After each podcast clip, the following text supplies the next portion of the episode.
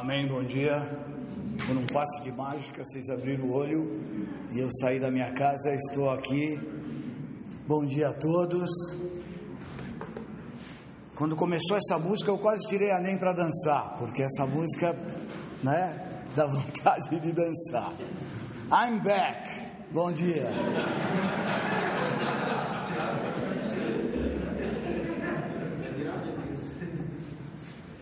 É um privilégio estar aqui hoje, depois de nove meses sem vê-los pessoalmente. Eu tinha muita saudade, não aguento mais ficar enjaulado. Eu não quero coração calminho agora. Coração calminho faz nove meses que a gente está com o coração calminho, né, Elipe? Ah, é um privilégio estar aqui no meio de uma pandemia, não esqueçam, ok? Nós não acabamos, ela não acabou. Be safe. Lave as mãos, use máscara.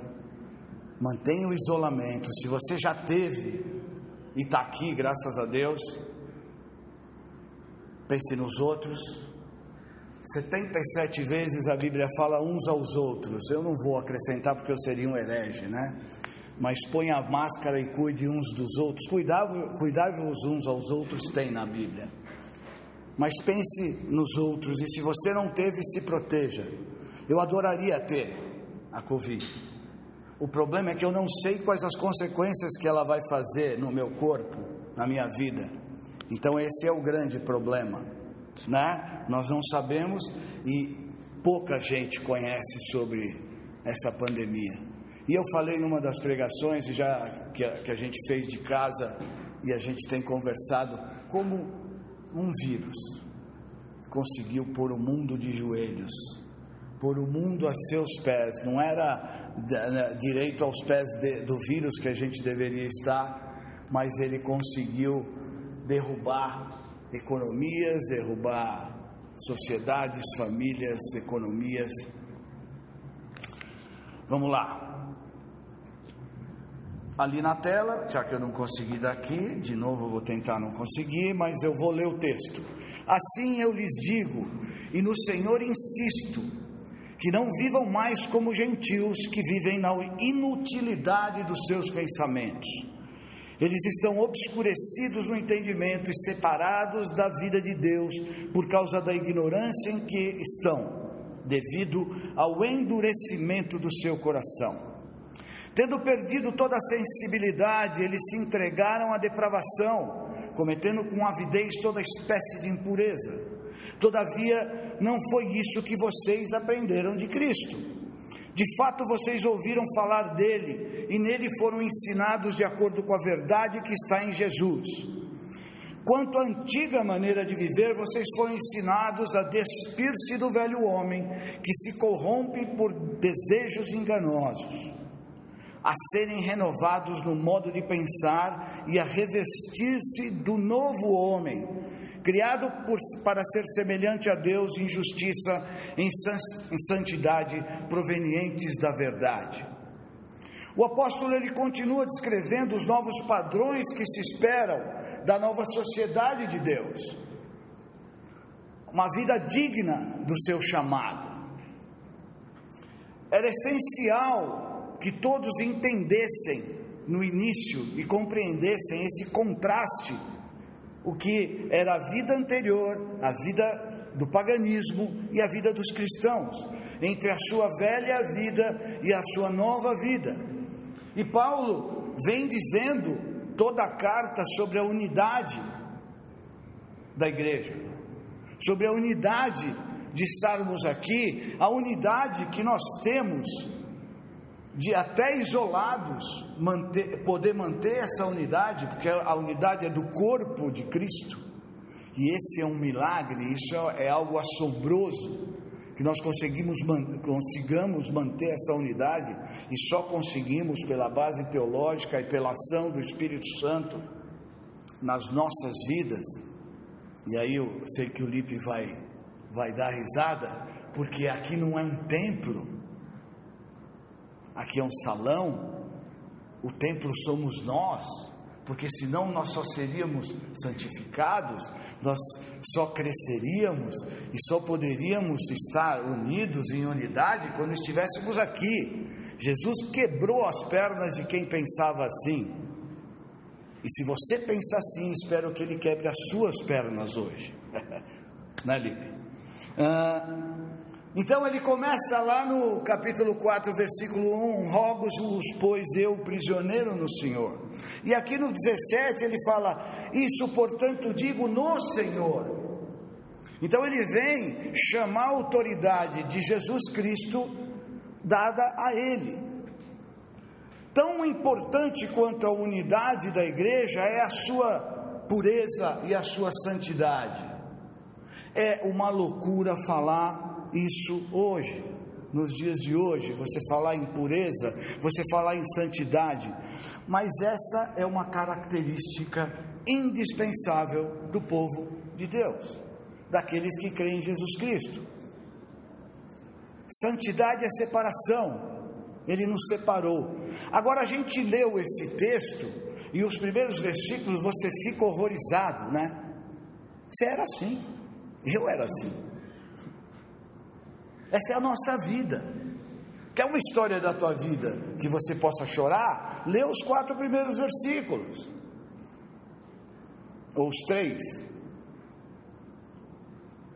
Essa era nossa vida. Talvez alguns não tenham chegado a, a, a algumas ações, mas podem, te garanto que chegaram a, a alguns pensamentos e a vários pensamentos embutidos aqui. Então, ele quer mostrar a Paulo uma base doutrinária que mostra e propõe uma clara ruptura com os velhos costumes pagãos.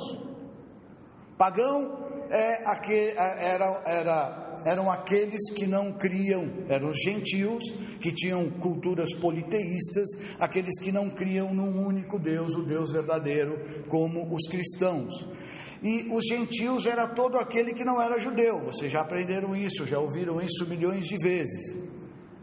E ele está falando aqui para pessoas que tinham sido gentios. A gente vê coerência nas cartas de Paulo, nas várias cartas de Paulo, porque a mensagem é a mesma. Nós vamos ver depois. Ele quer mostrar aqui uma situação precária, uma situação obscura, mas que não fique achando que são os outros, você era assim. E se você ainda, Deus não se revelou, Jesus Cristo ainda não se revelou a você através da cruz do Calvário. Sim, eu amo a mensagem da cruz, até morrer eu a vou proclamar. Eu não consigo ouvir isso sem minhas lágrimas ah, saírem dos meus olhos, porque é, eu, essa mensagem é a única que nós podemos ter. Se você ainda não tem essa toque especial de Jesus Cristo, você está exatamente igual aos três primeiros versículos. Assim eu lhes digo no Senhor, versículo 17, que não vivam mais como gentios, que vivem na inutilidade dos seus pensamentos. O pensamento do pagão, daquele que não é, que não tem a Jesus Cristo como seu Senhor, e aqui não é isso eu estava pensando, como é que a gente consegue falar isso sem passar uma mensagem de elitismo, de segregacionismo, de que só o cristão está certo e todo mundo está errado. Não, tem cristão que está mais errado que os errados. E a gente está vendo aí na mídia, está vendo isso em vários lugares. Não, é o que Jesus está falando. Ele fala que sem Ele todos estão com inutilidade de pensamento, seus pensamentos são fúteis, cheio de soberba, cheio de empáfia. Por quê? Porque nós achamos, quando não temos a Jesus, e eu era assim, que eu ia resolver os problemas do mundo, que eu não precisava de Jesus, eu não cria nele, eu tinha deixado de crer nele. Então a solução estava na minha cabeça, na minha razão. Se eu não tivesse alguma ideia boa, eu não conseguiria seguir. Quem não conhece ao mundo, não conhece o mundo ao seu redor. Isso em Romanos 1 diz, de 21 a 25, o primeiro capítulo de Romanos, ele é muito elucidativo, depois nós vamos comentar. A gente tem muita ciência, o mundo tem muita ciência, mas pouca sabedoria. A sabedoria não é divina. Os gregos naquela época se vangloriavam por influenciar todo o mundo da época. Eles achavam o berço, se achavam o berço da civilização. Toda a cultura romana, ela vem de, de Alexandre, um pouco antes. Então ela era muito influenciada pelos gregos. Toda a filosofia. Os gregos eram politeístas, eles adoravam tudo aquilo que pudesse se mexer sobre a terra, que pudesse fazer ter algum sentido ou não se mexer também, eles adoravam. Mas aí um dia eles tiveram ideia, para não deixar nenhum Deus de fora, eles fizeram uma homenagem ao Deus desconhecido. Aí Paulo sacou, falou: Esse é o meu Deus, esse é aquele que vocês devem adorar. Deus sempre tem uma saída para tudo. Francis Folks, ele coloca que sem o conhecimento de Deus, tudo em última análise é vaidade, porque não tem sentido nem propósito. A gente já ouviu isso em algum lugar, né? Tudo é vaidade correr atrás do vento, né? Tudo é vaidade, vapor. Não tem consistência nenhuma. Pode haver muito conhecimento, e o mundo tem conhecimento, tem muita informação, mas não existe luz na sabedoria na mente, porque a Bíblia diz que esse entendimento está obscurecido. O entendimento daquele que não tem a Cristo está obscurecido. Tem dois pontos que a Bíblia fala aqui em Coríntios que o Deus desse século cegou o entendimento o entendimento está cegado pelo Deus desse século. E o outro, em que Mateus 6, Jesus fala: Se a luz que há em ti são trevas, quão grandes trevas serão. Então, aqueles que se acham, eles estão numa, numa treva, em trevas maiores ainda. Por quê? Porque estão achando que é luz de acordo com a palavra de Deus, de acordo que, com, com o que a Bíblia nos ensina. Então, ao perderem, a sociedade, ao perder essa concepção do Deus vivo, a concepção do que existe em Jesus Cristo, ela passa a não ter alvo, não ter propósito, não ter esperança. Isso me parece tão familiar hoje. Tudo vira vaidade correr atrás do vento. No versículo 18 ele fala que estão obscurecidos no entendimento e separados da vida de Deus. E por causa da ignorância em que estão, eles, perdão, eu dei ênfase errada. Eles estão separados da vida de Deus por causa da ignorância em que estão, devido ao endurecimento do seu coração. Primeira coisa que vem é dureza do coração. Depois vem a ignorância. E ignorância, eu quero uh, uh, dar o sentido de falta do conhecimento da palavra de Deus. Não, você é ignorante. Não, não é você ignorante, não é um insulto. É uma constatação bíblica de que a ignorância que Paulo fala é a ignorância quanto ao conhecimento de Jesus, ao conhecimento da palavra de Deus, o conhecimento da verdade. Por isso, quem tem essa falta desse conhecimento, o seu, uh, a sua mente, o seu entendimento está obscurecido. E depois vem, consequentemente, depois disso vem a vida alheia à vida de Deus. E aí, o que, que acontece? Nós vamos explorar isso um pouco, até que finalmente, o que, que acontece? Eles se tornam insensíveis. Eles se entregam à dissolução e começam a cometer com avidez, nós vamos falar disso, toda sorte de impurezas. Nada refreia o seu desejo. Mente vazia, entendimento obscurecido, viver na ignorância. O que, que pode dar isso? Desastre na certa, roça total. É o que a gente estava é como nós éramos. Não fica achando que é o outro, é você era assim. Até aqueles mais, aquelas mais bonitinhas, homem mais, homem é bonito, eu posso achar homem bonito, mas aqui não tem nenhum. Mas as mais bonitinhas aqui também eram assim. Talvez não tivessem mostrado, ah, pra, colocado para fora, mas o coração é empedernido. Você pode, ah, pode acontecer isso de várias maneiras.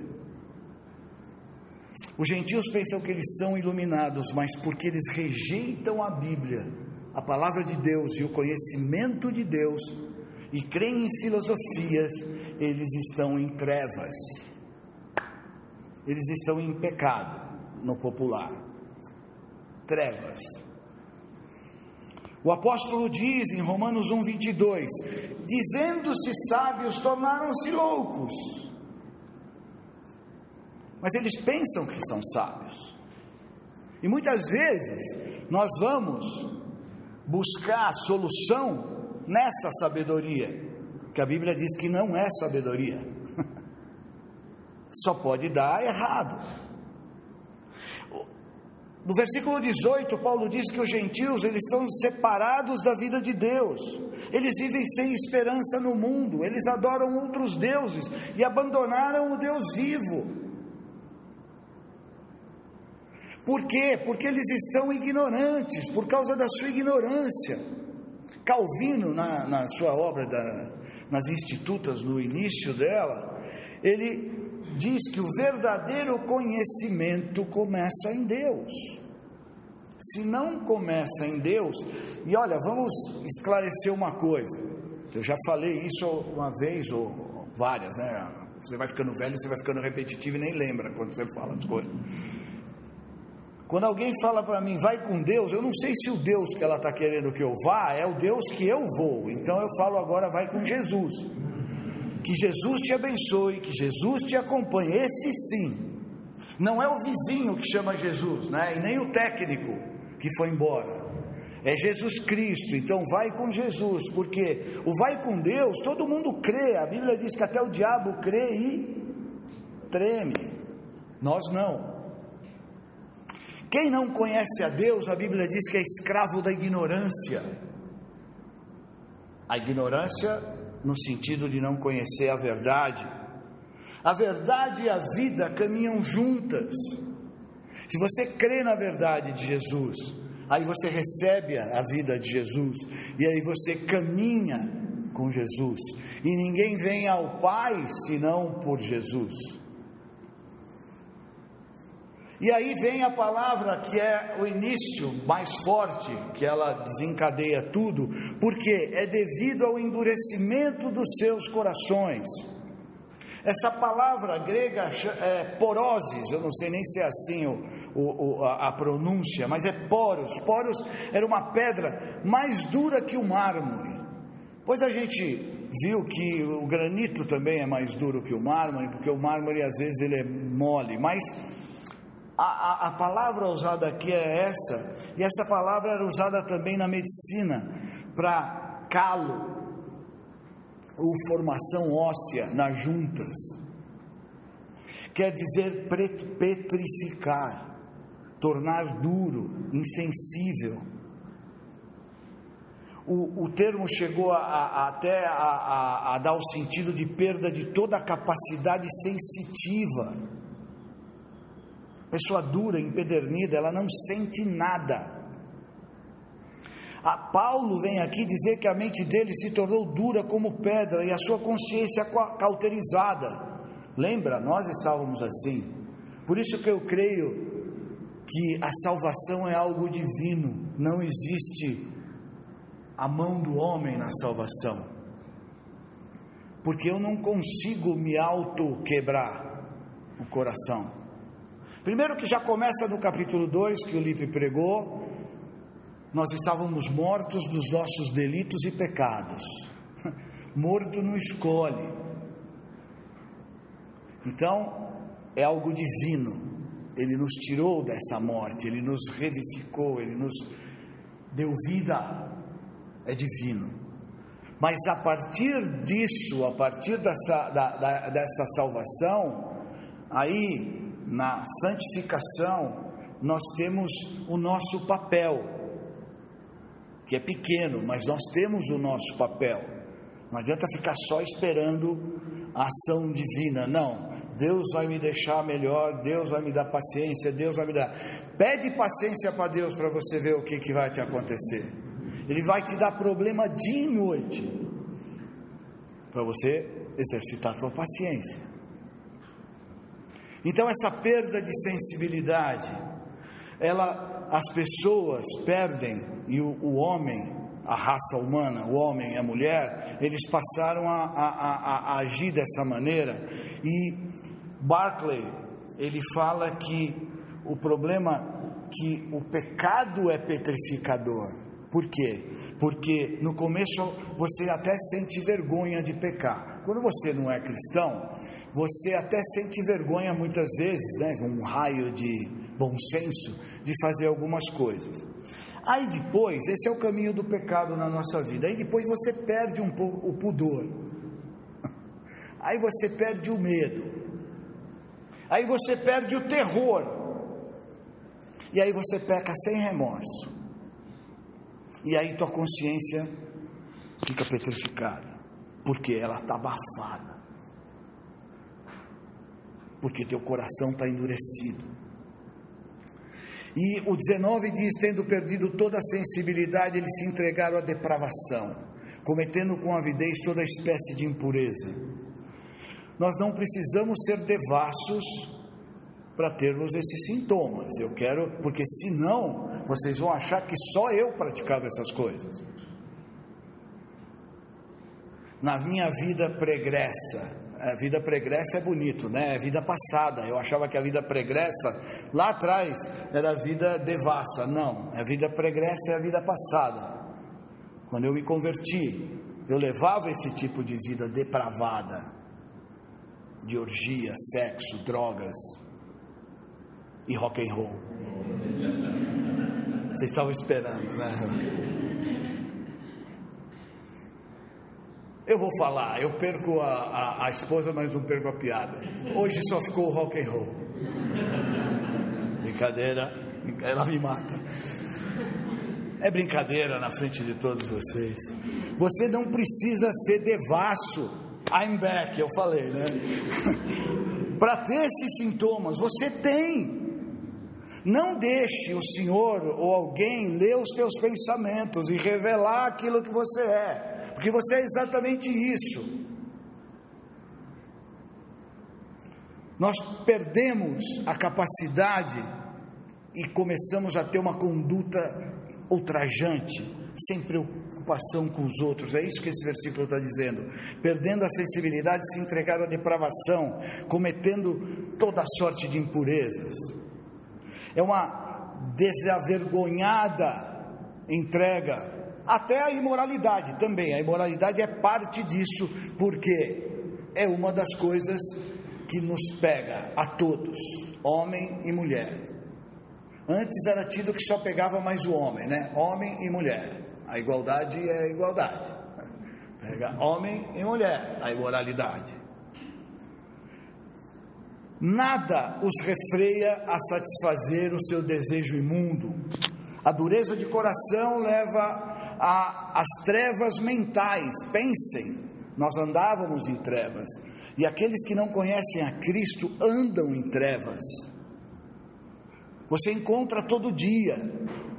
Você fala todo dia com pessoas que são como você era, A devassidão e a lascívia vem de uma palavra que, chama, que é acelgeia, que é disponibilidade para qualquer prazer, não só o sexual.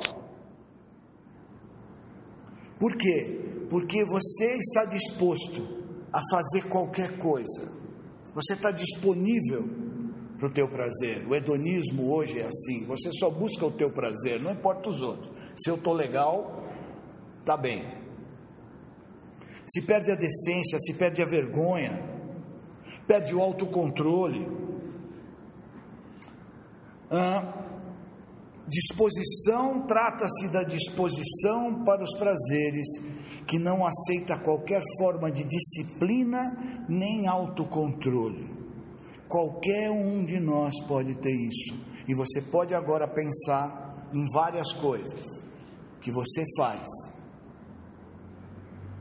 que levam a isso. Tem gente que tem autocompulsão não sei se existe essa palavra, mas compulsão, vamos lá, para várias coisas.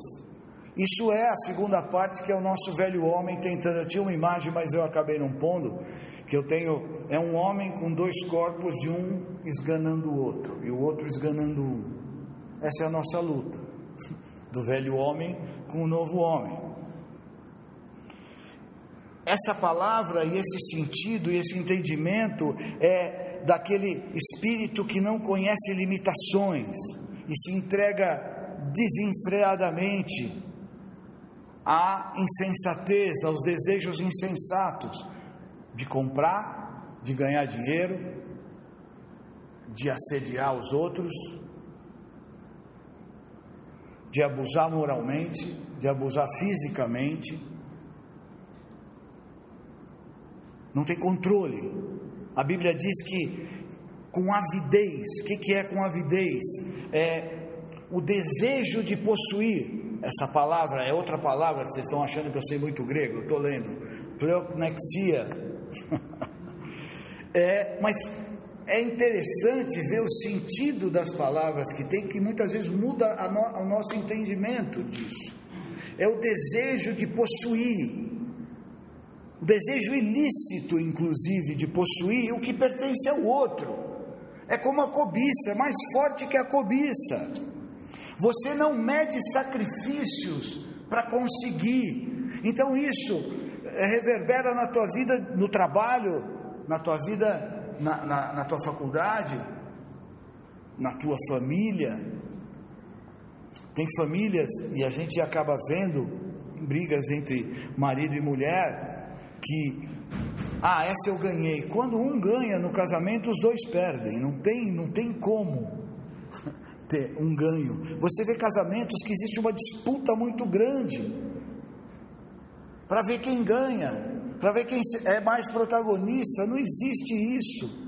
Você tem que ficar 95% com o protagonismo para ela. E ela tem que ficar 95% com o protagonismo para você pelo menos 5% eu acho que a gente merece, né? Mas não, isso pode, pode trazer no nosso relacionamento.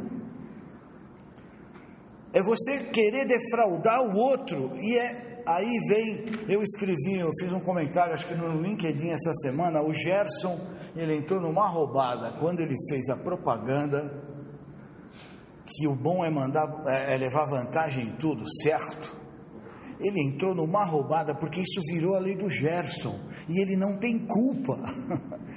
Só que essa lei do Gerson pegou mais que qualquer lei aqui.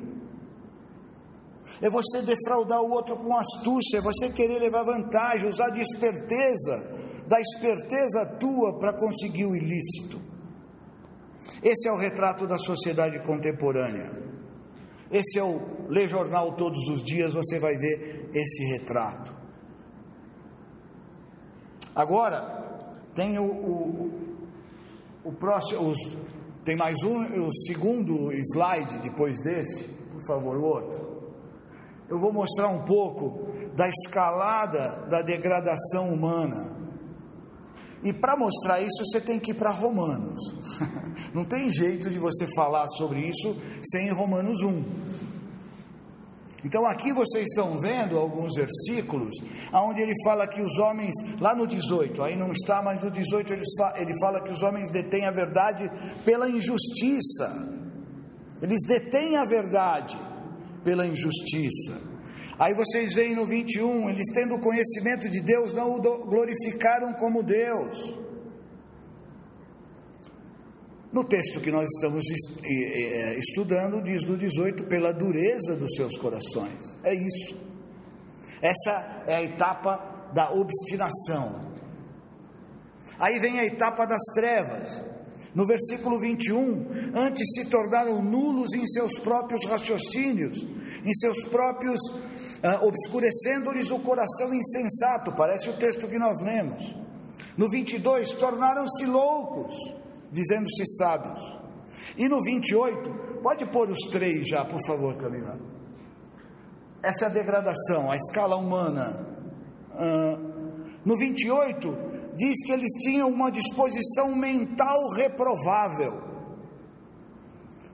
No texto que nós estamos lendo, diz: na vaidade dos seus próprios pensamentos, na ignorância que vivem, na obscuridade do seu entendimento. Eu sei que a letra está pequena, é difícil de ler, mas uh, depois leia o texto de Romanos 1, de, uh, o capítulo 1.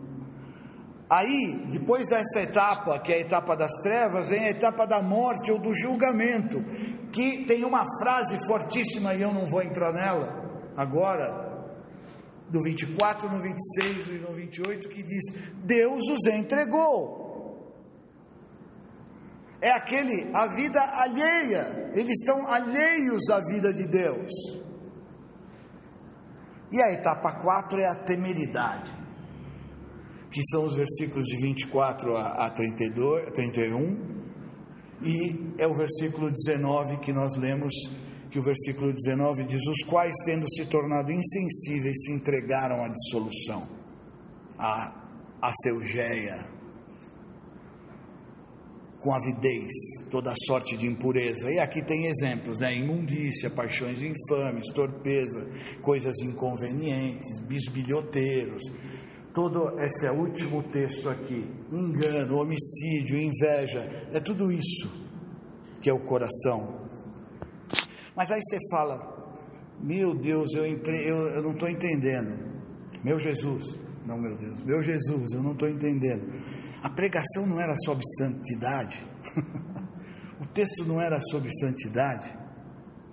Mas quando eu penso como eu era e de onde Jesus nos tirou, separou, que é exatamente a palavra santidade, é separado, eu consigo ter uma pequena ideia desse amor de Deus por mim e por vocês, por nós, por aqueles que Ele morreu na cruz. Não, eu tenho 65, tá? Ela pôs uma plaquinha de 30 lá, né? Ah, tá. Tô brincando. Eu falei que eu ia falar isso para ela. Essa plaquinha de 30 que ela põe não serve para nada, tá?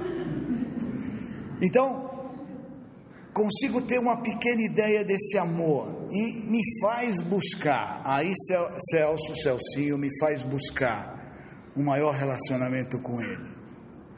E deve nos fazer buscar um maior relacionamento com Ele, porque Ele nos tirou do império das trevas e nos transportou. Essa é a palavra, esse é o sentido da palavra, que ele nos tirou, cló, uma garra, ele nos tirou do império das trevas e nos transportou para o reino do Filho do seu amor.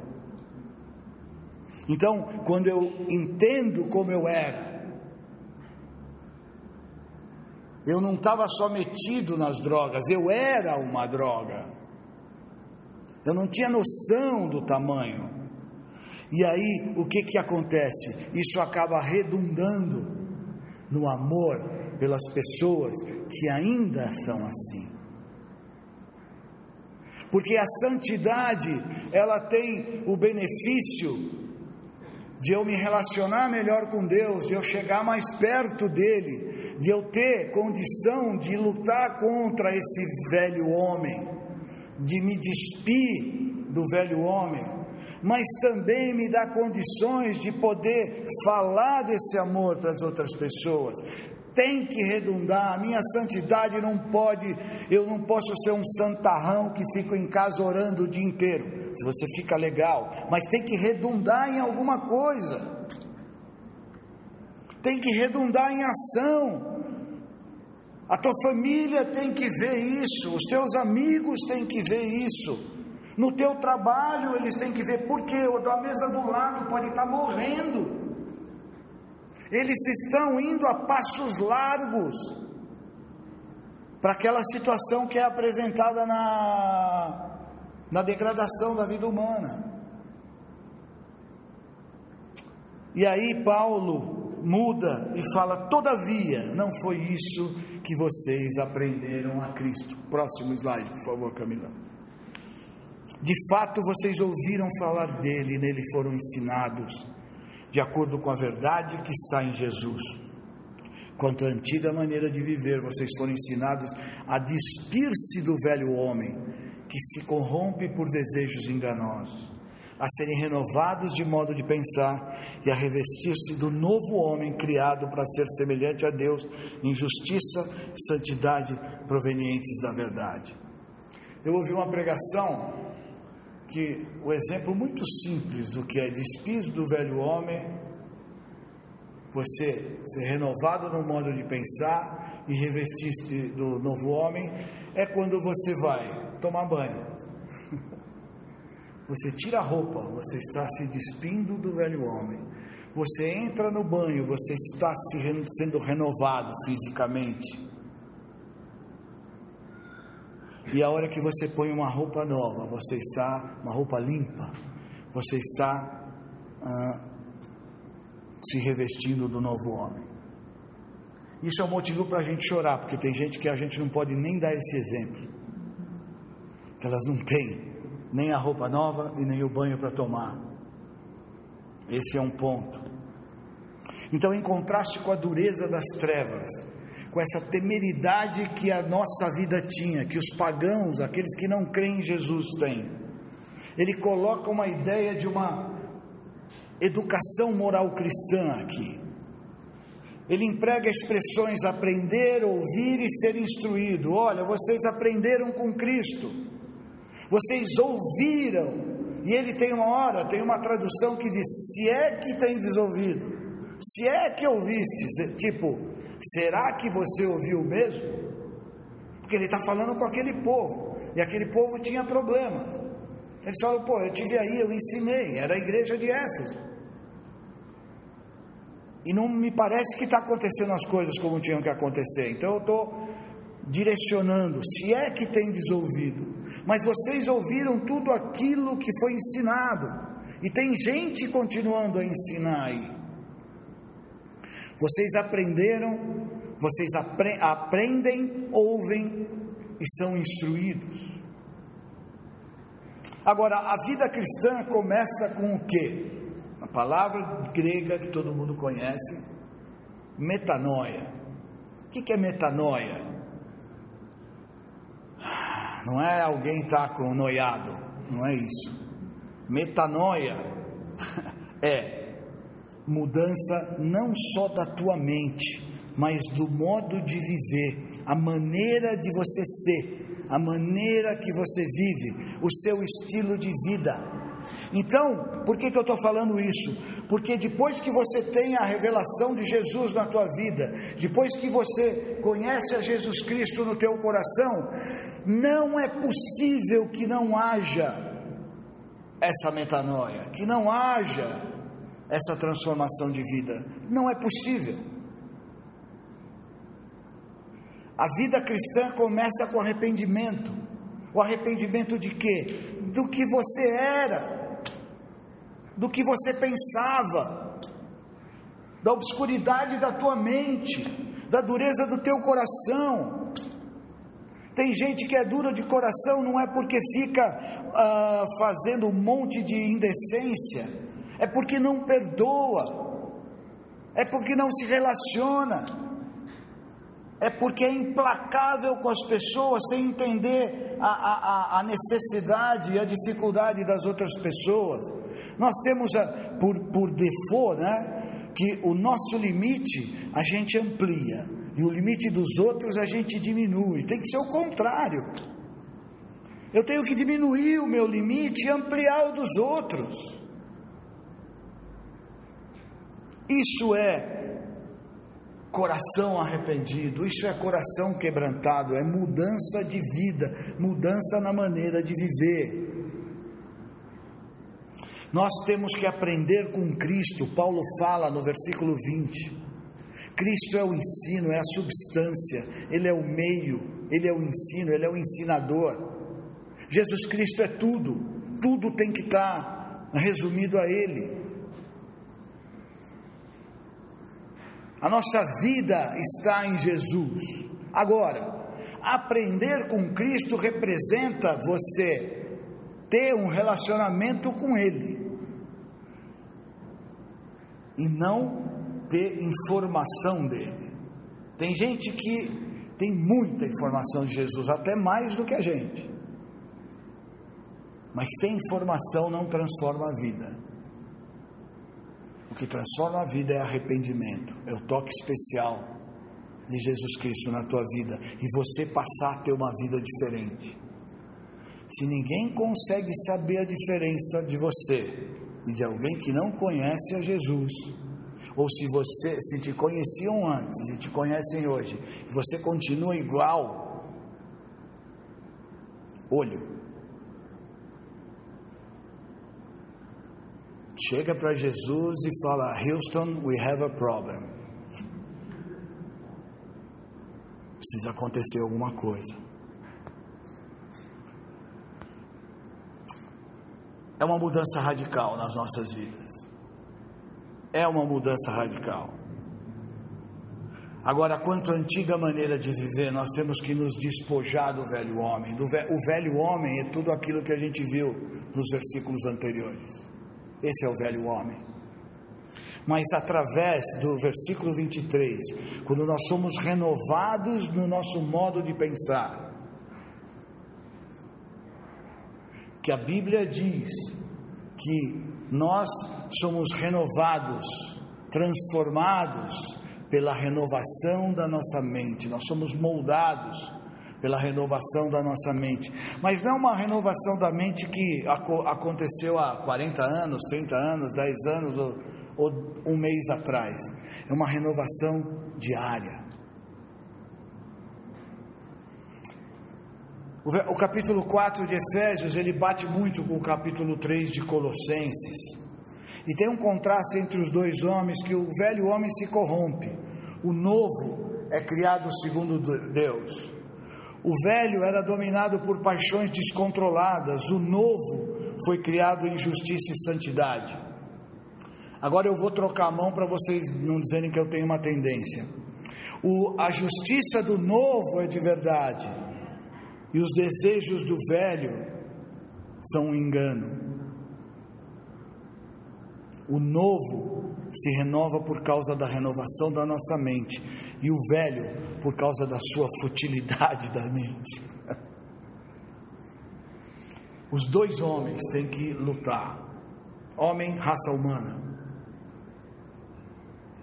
Nós temos um é incompatível com o outro. Existe incompatibilidade de gênios entre os dois as duas naturezas. Aí eu quero te dar uma boa notícia: você vai fazer isso até a sua morte. Não tem jeito de acontecer antes. Essa libertação total. Porque quando nós passarmos para a eternidade, junto com Jesus, nós vamos ser livres da presença do pecado. Agora nós somos livres da influência dele na nossa vida, ou da escravidão dele nas nossas vidas. Nós não somos mais escravos do pecado. Por isso eu consigo viver uma vida, como a Bíblia diz, em santidade e em pureza.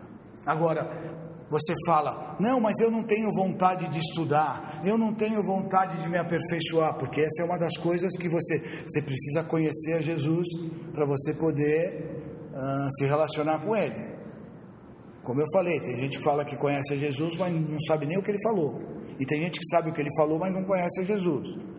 Agora, não acha que de um dia para o outro você vai acordar sabendo a Bíblia inteira,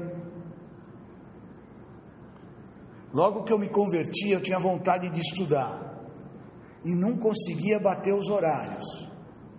Então eu teve uma época grande que eu levantava às 5 da manhã. E eu sempre fui de dormir pouco, então eu ia dormir tarde pra caramba. Então eu sempre queria ter a desculpa, pô, eu fui dormir tarde, né? Amanhã eu estudo. Não, vamos lá. Eu ia para a sala, abria a Bíblia, naquela época, 40 e poucos anos atrás, não era, não era eletrônico, né? Era papel mesmo. E lavava o rosto umas 35 vezes.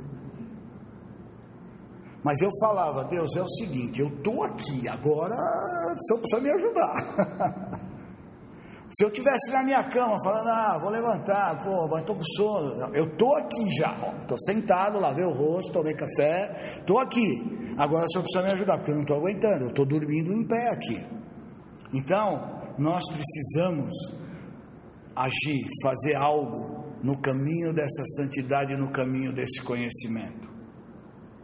Não fique esperando. A tua salvação vem de graça é presente divino. Mas a tua santificação você precisa dar uma mãozinha. Pequena, mas sim, você precisa buscar, você precisa ler, você precisa abrir a Bíblia, você precisa dobrar os teus joelhos. Você precisa agir.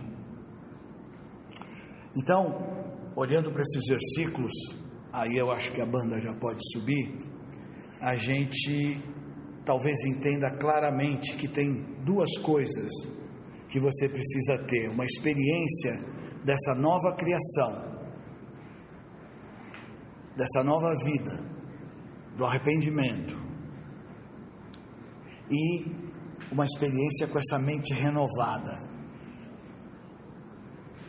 Essa mente renovada é diária, é todo dia. Se você deixar um dia ou dois dias, no terceiro você já vai estar duvidando de fazer. E aí pode ser um problema para a tua vida, para o teu relacionamento e para o teu crescimento. Nós vamos ouvir e depois a gente faz uma oração.